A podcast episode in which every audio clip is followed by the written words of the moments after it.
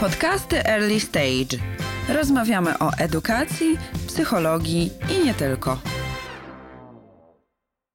Dzień dobry, nazywam się Maciej Sopyło, a razem ze mną jest Zuzanna Piechowicz.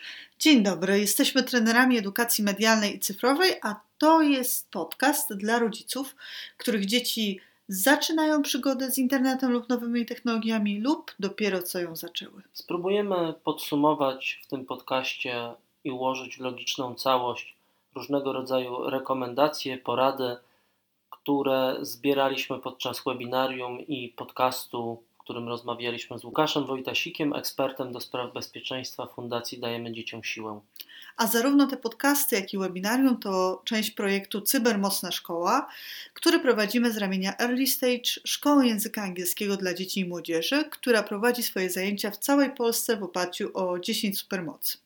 Aby dowiedzieć się więcej o tej metodzie i o kursach prowadzonych przez Early Stage, zapraszamy na stronę www.earlystage.pl, a partnerem całego projektu, projektu Cybermocna Szkoła, jest Fundacja City Handlowy imienia Leopolda Kronenberga.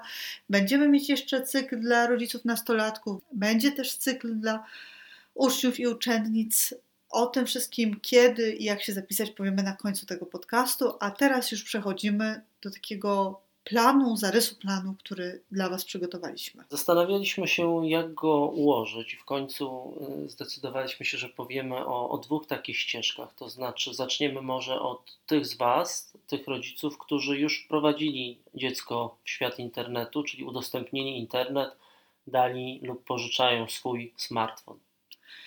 Mamy kilka przykładowych kroków. Oczywiście dostosowujcie je do swoich możliwości, dostosowujcie do swoich dzieci, do sytuacji, kontekstu swoich rodzin, ale chcieliśmy uprościć to, więc podajemy po prostu przykładowy plan, który można zastosować. Tak, zachęcamy, żeby w pierwszym kroku spróbować przyjrzeć się temu, jak wy sami korzystacie z internetu, a to przynajmniej z dwóch powodów. Pierwszy jest taki, że możemy mówić do dzieci, ale i tak najważniejsze będzie to, co dzieci obserwują w naszym zachowaniu, co my robimy, jak my korzystamy z urządzeń ekranowych, a niestety często mamy sobie wiele do zarzucenia w tej sprawie. Drugi powód jest taki, że często mamy taką skłonność, żeby zmieniać świat y, dzieci i sposób, w jaki one korzystają z internetu i z nowych technologii. Tymczasem tak naprawdę powinniśmy wspólnie zmieniać świat korzystania, sposób korzystania z internetu i z nowych technologii dzieci i dorosłych. Więcej o tym można będzie przeczytać w najnowszym numerze pisma Newsweek Psychologia Nastolatka. W mojej rozmowie z profesorem Jackiem Pyżalskim, który bada internet, bada sposób, w jaki młodzież korzysta z internetu, ale który prowadzi też zajęcia w szkole, rozmawia z nauczycielami, nauczycielkami i rodzicami. Czyli najpierw patrzymy co my robimy w internecie, kiedy po niego sięgamy. Mogą być przydatne do tego aplikacje, które mierzą czas korzystania z telefonu, mierzą czas korzystania z komputera, ale myślę też, że warto obserwować siebie. Czy mamy odruch sięgania po telefon, kiedy mamy chwilę przerwy, chwilę nudy? Czy to jest ta pierwsza rzecz, po którą sięgamy, kiedy mamy trzy wolne minuty? Ja sobie kiedyś zainstalowałam tę aplikację i wiesz, pierwszy odczyt był taki, że właściwie wstydzę się tutaj powiedzieć, bo tych minut, a właściwie godzin spędzonych na telefonie było bardzo dużo. No i niech to będzie najlepsza rekomendacja, żeby samemu spróbować. Ci z Was, którzy mają nowsze smartfony, mogą mieć już taką aplikację zainstalowaną. Możecie, no właśnie, przeskrolować celowo ekran Waszego smartfona, żeby to sprawdzić, a, a tych, y, tym z Was, którzy nie odważą się zainstalować takiej aplikacji, zachęcamy do tego, żeby zajrzeć do badań, na przykład na stronę zdalnenauczanie.org, gdzie wyniki badań już y, z pandemii, które pokazują, że z tą higieną cyfrową dorosłych wcale nie jest dobrze, e, wcale nie jest lepiej niż z higieną cyfrową nastolatków. To jest pierwszy krok. Drugim krokiem warto naszym zdaniem, żeby była rozmowa z waszymi dziećmi, I znowu jest, jest kilka powodów e, ku temu, że e, dla, dlaczego warto z dziećmi o ich sposobie korzystania z internetu rozmawiać. Może się to wydawać dziwne. Wielu z Was może powiedzieć, no przecież wiemy. ale ta, ta wiedza często sprowadza się do tego, no moje dziecko gra w gry, albo moje dziecko ogląda YouTube'a, albo ogląda YouTuberów. No i właściwie nie jest to wiedza, to są jakieś kategorie wiedzy. To trochę jakby powiedzieć, moje dziecko czyta książki. No ale przecież kluczowe jest to, jakie książki czyta, po jakie konkretnie treści sięga, jakie to są gry, e, co jest w tych grach, czy na przykład za pomocą tych gier może się komunikować z obcymi osobami. Tak, to jest cały taki duży, duży wątek rzeczy, na które musimy dziecko uczulić. Jedną z nich, bardzo, bardzo ważną, jest właśnie sposób e, komunikacji z osobą obcą. Zobaczcie, że tutaj już nie, nie możemy polegać trochę na naszych doświadczeniach i powiedzieć po prostu nie kontaktuj się z obcym. Jeżeli nasze dziecko gra w gry online, to bardzo często można się tam komunikować z innymi graczami. I ten zakaz i powiedzenie nie rozmawiaj z obcymi no zabiera bardzo ważną funkcjonalność gry. I oczywiście możemy się trzymać e, tego typu wytycznych, natomiast jest duże prawdopodobieństwo, że one po prostu są tak nieżyciowe dla dziecka, że nie sprawdzą się, będą przez nie obchodzone. Więc to jest taka pierwsza rzecz, na którą warto zwrócić uwagę. No druga rzecz to jest oczywiście to, czy te treści, które dziecko ogląda, są odpowiednie dla jego, jej wieku. YouTuberzy są różni, te treści są przeznaczone dla dzieci i dorosłych w różnym wieku, z różnymi zainteresowaniami. Warto jest poprosić dziecko, żeby pokazało nam, co ogląda, ale nie na zasadzie pokaż to tymi, co tutaj oglądasz i co tam klikasz, tylko z taką ciekawością. Za, jakby poprosić o takie zaproszenie od dziecka do tego świata internetu, z którego on korzysta. Dzieci w tym wieku bardzo chętnie y, przyjmą dorosłych do tego świata, zobaczą, że interesujemy się tym, co robią, czy, co ich interesuje, fascynuje, będą chciały o tym opowiadać, a to nam, dorosłym, też daje szansę, żeby wyłapać te momenty, w których mogłoby się zdarzyć coś, co jest zagrażające, niebezpieczne albo szkodliwe dla naszych maluchów.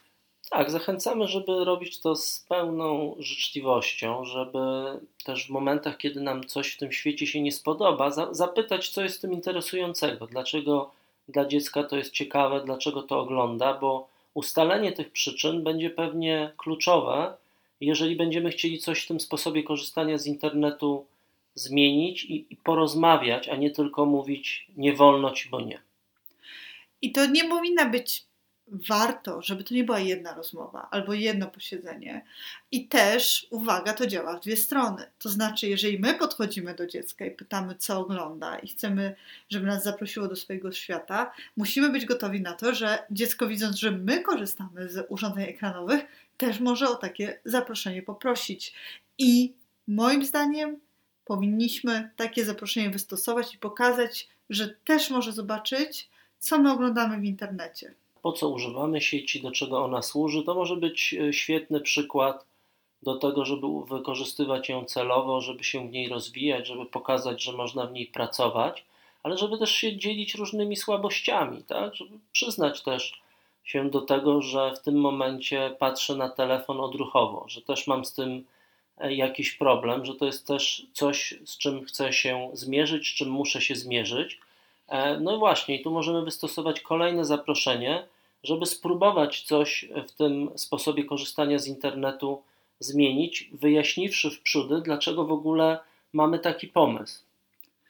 Powiedzieć dziecku, że sami na przykład nie jesteśmy zadowoleni z tego, jak korzystamy z internetu i z nowych technologii, że widzimy, że ono dużo z niego korzysta i zastanowić się wspólnie, co by mogło być ciekawe, co można robić zamiast korzystania z internetu, jak można zainteresowania ze świata offline przełożyć na online, tak żeby ten online wspierał różne zainteresowania offline.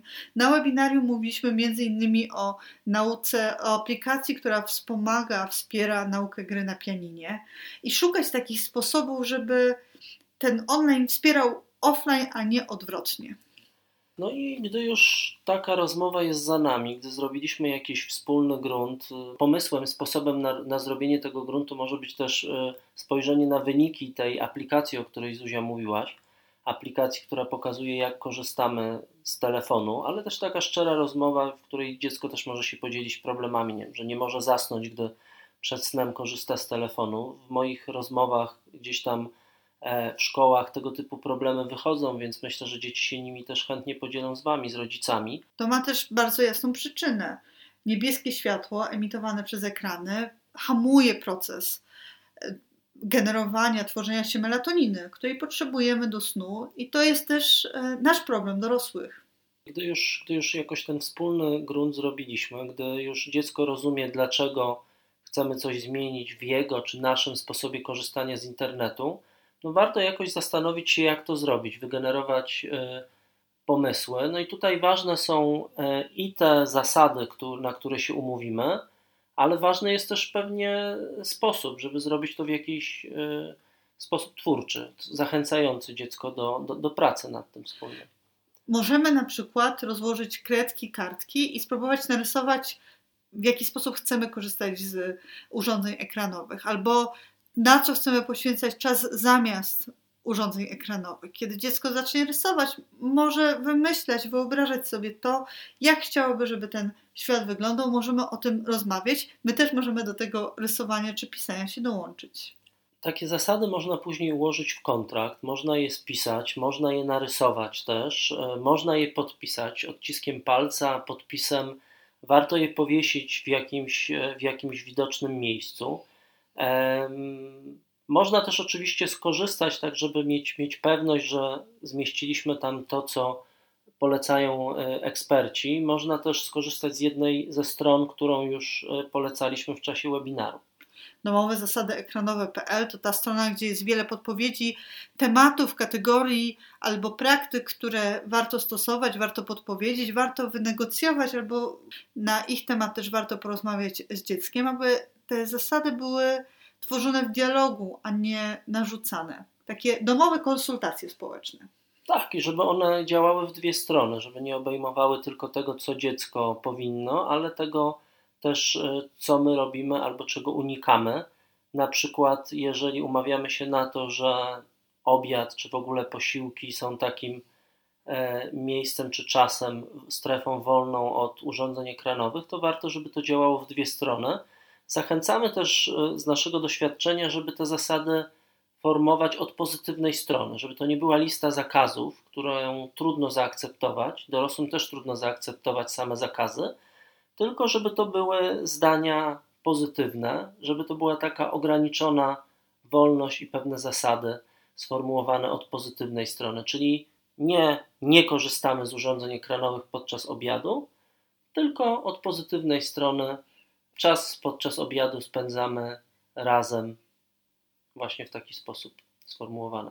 Myślę, że będą strawniejsze a propos jedzenia e, i łatwiejsze do zaakceptowania to też wiele wymaga od nas dorosłych, od nas rodziców, żeby zmienić te nawyki nasze i zmienić ten sposób funkcjonowania. Często dajemy dzieciom urządzenia ekranowe, aby, abyśmy sami mogli coś zrobić, abyśmy mogli odpocząć, aby dziecko nie krzyczało, nie domagało się czegoś innego. Takie dawanie e, tych urządzeń zamiast. Więc ja chciałabym postulować, jakoś zachęcać do takiej wyrozumiałości dla samych siebie, bo nie musimy od razu przejść z poziomu użytkowania częstego tych urządzeń ekranowych do po prostu całkowitego czasu offline albo weekendów offline. To niech to będzie proces, krok po kroku, z potknięciami, ale też z taką zgodą na to, że yy, naprawdę nic się nie stanie, jeżeli czasami okaże się, że tę jakąś zasadę albo ten proces się zaburzy. Bądźmy dla siebie życzliwi w tym. Tak, bądźmy też twórczy. Możemy na przykład umówić się na to, że z urządzeń ekranowych korzystamy w jednym miejscu w domu, żeby to był też taki wspólnie e, spędzany czas. To znaczy każdy przed swoim urządzeniem być może, ale jednak razem w jakiejś takiej wspólnej strefie. Możemy się umówić na to, że na noc odkładamy te urządzenia do ładowania w jednym miejscu, poza pokojami, bo ta zasada o niewytwarzaniu się melatoniny, gdy, gdy patrzymy na niebieski ekran przed snem, dotyczy nie tylko dzieci, ale dotyczy też dorosłych. No i to jest chyba też dobry moment, żebyśmy przeszli do drugiej ścieżki, czyli zastanowili się e, i jakoś spróbowali ułożyć e, w plan te rekomendacje, które dotyczą dzieci i rodziców dzieci, którzy jeszcze nie są razem w sieci, to znaczy nie zdecydowali się dać dostępu Znaczy, mówimy teraz do tych wszystkich z Was, którzy nie zdecydowali się jeszcze dać dostępu do sieci swoim dzieciom i zastanawiają się, kiedy i jak to zrobić. Według Światowej Organizacji Zdrowia ten czas, dobry moment na pierwszy kontakt z urządzeniem ekranowym, to jest po drugich urodzinach. Co nie znaczy, że na drugie urodziny dziecko powinno dostać smartfon, ale raczej to, że przed tymi drugimi urodzinami lepiej, żeby dziecko żadnego kontaktu z urządzeniami ekranowymi nie miało. Bo to może zaszkodzić jakiemuś wszechstronnemu rozwojowi mózgu. Natomiast potem decyzja należy do Was, ale, ale zachęcamy do tego, żeby mm, ona była podjęta świadomie i wynikała z jakiejś obserwacji dziecka. I co bardzo podkreślał Łukasz Wojtasik w naszej rozmowie, żeby ten internet dać po coś, żeby obserwować dziecko e, i uznać, że już nadszedł moment. To znaczy, internet może wspomóc w jakiś sposób rozwój dziecka, poszerzyć jego świat, dać mu coś, czego świat offline nie daje, albo co trudno w świecie offline uzyskać. Na przykład można pokazać dziecku filmiki z zwierzętami, które lubi, którymi się bawi albo które ogląda w książce, aby usłyszało realny dźwięk, na przykład, który wydaje słoń. Tak jest, trudno słonia spotkać e, w Polsce, poza ogrodami zoologicznymi, do których też możemy mieć różny stosunek, więc można puścić taki odgłos słonia e, z YouTube'a. Mm, na webinarium, które też jest do odnalezienia na stronie edistage.pl, polecaliśmy wiele programów, które jakoś wspomagają rozwój dziecka, i to jest bardzo ważne, żeby tym czynnikiem, który powoduje, że dajemy internet, była potrzeba, rzeczywiście autentyczna potrzeba i jakaś funkcja, którą ten internet może spełnić, może dać. I tutaj chciałabym jeszcze przytoczyć badania, które pokazały, że wciąż małe dzieci lepiej przyswajają wiedzę i umiejętności jednak w kontakcie z człowiekiem, z osobą. Grupa trzylatków była podzielona na dwie grupy. Część dostała treść właśnie za pośrednictwem urządzenia ekranowego, druga część dostała ją przedstawioną przez osobę dorosłą, przez e, nauczyciela czy nauczycielkę przedszkolną. I okazało się, że w tej grupie praktycznie wszystkie dzieci, które miały tę informację podaną za pośrednictwem urządzenia ekranowego, nie były w stanie jej powtórzyć, nie, były, nie zapamiętały tej treści, nie zapamiętały tej wiedzy, tej informacji. Za to większość dzieci, którym, którym człowiek, prawdziwy człowiek, człowiek offline przedstawił te informacje, przyswoiły je i zapamiętały. Wydaje mi się, że tutaj jest ważne, żeby też pamiętać, że ten internet nie jest jedynym środkiem rozwoju i wiedzy i szukania wiedzy, tylko że wciąż jesteśmy my.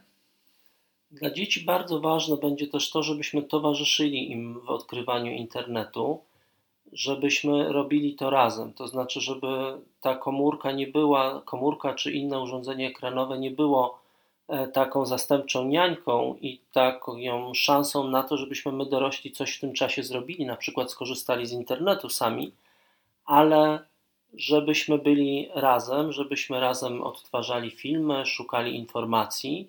Po pierwsze, jesteśmy w stanie wtedy po prostu towarzyszyć i nawiązywać relacje, i to jest też taki czas e, nawiązywania relacji z dzieckiem. No, po drugie, jesteśmy w stanie też budować dobre nawyki, pokazywać, jak odpowiedzialnie korzystać z internetu. A to z pewnością przyda się na przyszłość, więc to jest taka inwestycja w to, jak dziecko już jako starsze dziecko, nastolatek, młody dorosły będzie korzystało z urządzeń ekranowych, więc y, to jest taki, myślę, dobry start y, wtedy w ten świat internetu, w świat y, nowych technologii, ale też na pomoc przychodzi nam oprogramowanie i technologia, bo te wszystkie procesy, zarówno w tej pierwszej, jak i drugiej ścieżce, możemy wspomóc oprogramowaniem. Tak, te ścieżki gdzieś tam nam się łączą, bo potem znowu następuje gdzieś ustalanie zasad. One, ta liczba zasad i kontrakt musi się zmieniać wraz z rozwojem dziecka i ze stopniem jego e, samodzielności w internecie.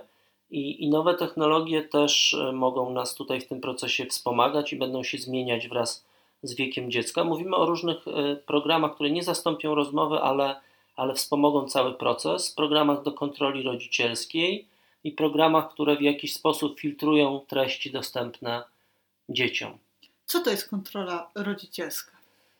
To są programy, które mm, zabezpieczają nigdy w 100%, ale y, w dużym stopniu zabezpieczają nasze dzieci przed tym, żeby y, miały one kontakt z treściami nieodpowiednimi dla ich wieku, z treściami brutalnymi, z treściami pornograficznymi, z patostreamerami, czyli z takimi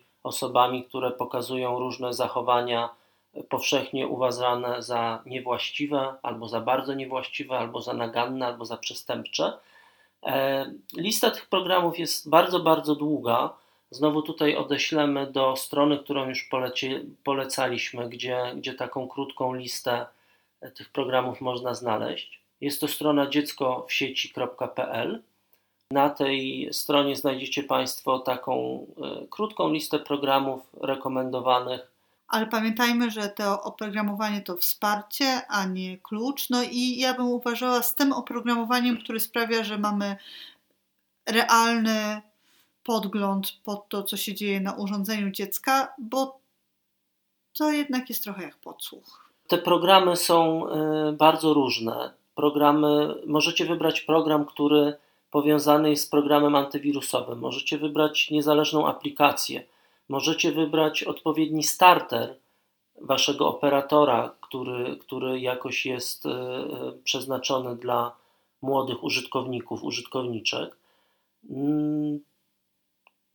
Im, im starsze będzie dziecko, tym, tym więcej będzie tych pytań związanych z tym, na, na ile właśnie wolno nam sprawdzać to, co dziecko robi w sieci. E, tutaj nasza taka rekomendacja, żeby umawiać się na różne rzeczy i żeby jednak nie robić też różnych rzeczy pokryjomu. Jakoś odradzamy montowanie tego typu programów bez wiedzy dziecka.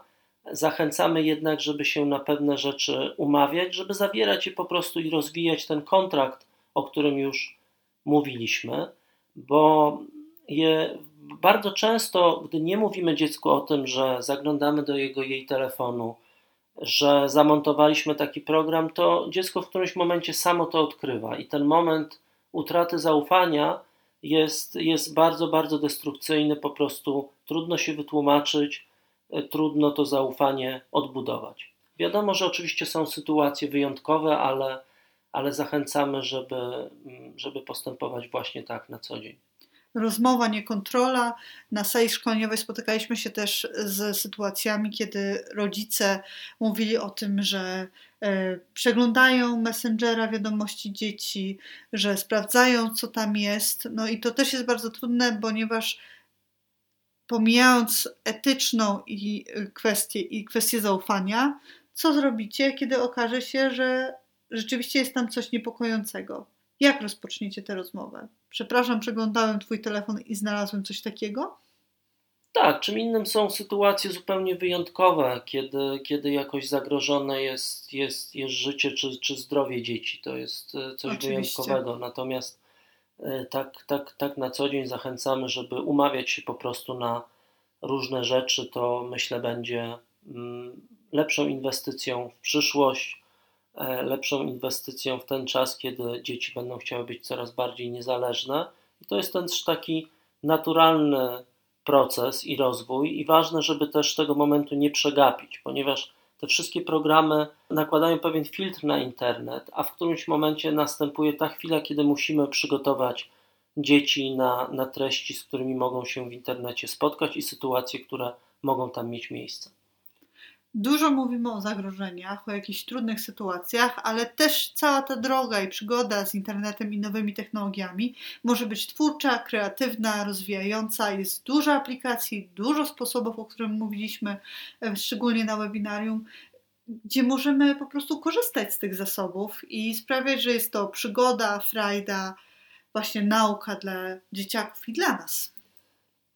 Tak, i. Yy taka praca nad tym, żeby wasze dzieci korzystały z internetu w sposób prospołeczny, czyli taki, z którego korzyści odnoszą nie tylko oni sami, ale też e, różni ludzie wokół, e, jakaś ich mała społeczność, koledzy, koleżanki, albo duża społeczność, bo w internecie może ona być ogromna.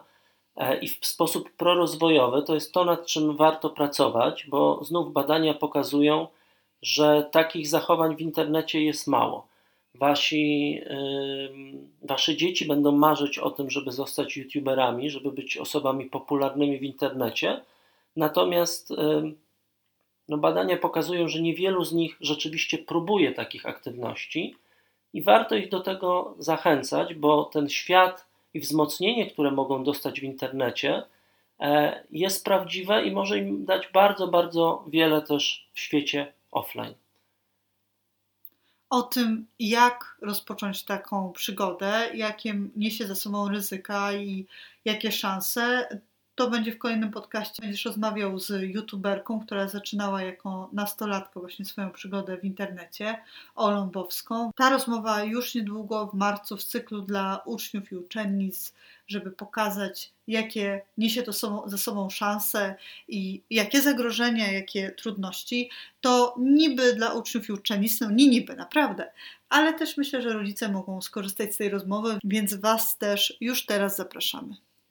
Bardzo serdecznie też zapraszamy na stronę earlystage.pl do sięgnięcia po rozmowę z Łukaszem Wojtasikiem i do odtworzenia sobie naszego webinarium, gdzie dzieliliśmy się konkretnymi aplikacjami, z których możecie e, korzystać i które możecie wypróbować, e, wprowadzając dziecko w świat internetu.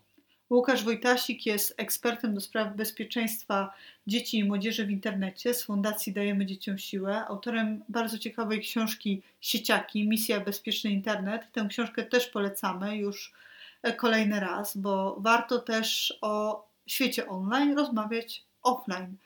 Na przykład. Na przykład czytając taką książkę. Nie jest to jedyna książka, która dotyczy świata internetu, która jest o internecie i o tym, e, co tam się dzieje. Więcej takich pozycji będziemy polecać e, w podcastach dla rodziców nastolatków.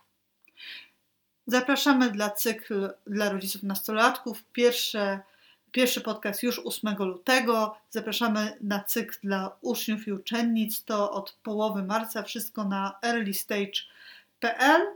Zapraszamy również do kontaktu z nami w internecie. Jeżeli macie jakieś pytania, można nas znaleźć na naszych stronach internetowych oraz na Facebooku Kooperatywy Trenerskiej.